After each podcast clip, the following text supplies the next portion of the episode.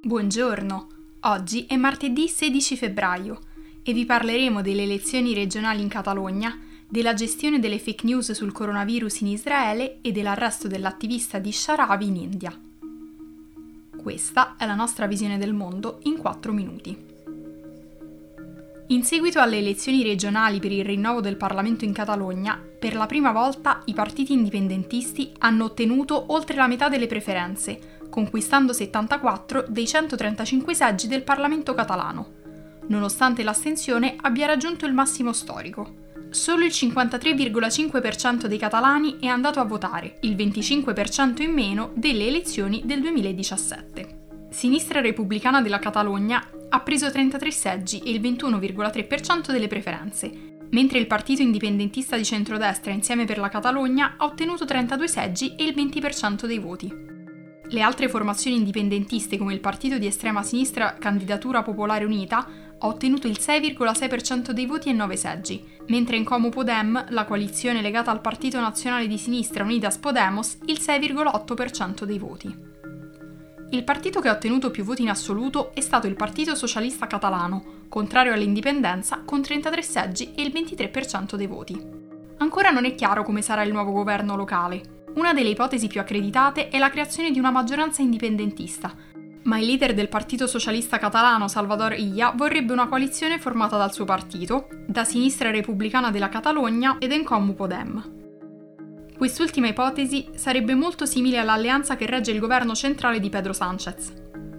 L'alleanza di sinistra lascerebbe da parte la questione dell'indipendenza per concentrarsi su temi più pressanti come l'economia e la gestione della pandemia, Tuttavia sarebbe un governo molto debole, perché negli ultimi anni le divisioni tra indipendentisti e unionisti si sono acuite così tanto che la piattaforma Catalani per l'indipendenza ha portato avanti una campagna per fare in modo che i candidati indipendentisti si impegnino a non andare al governo con il Partito Socialista.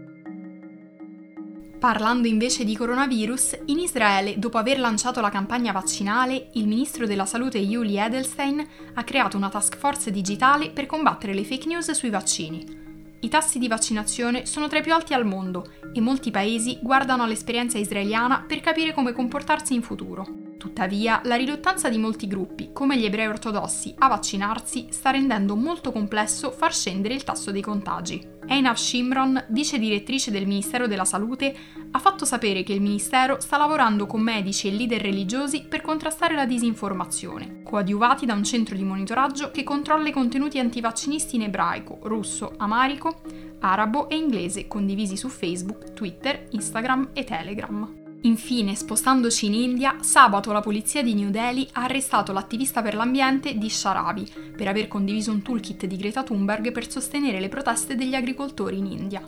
Il post ha attirato l'attenzione della polizia indiana, che ha avviato un'indagine sostenendo che il documento fosse la prova di una cospirazione per intraprendere una guerra economica, sociale, culturale e regionale contro l'India.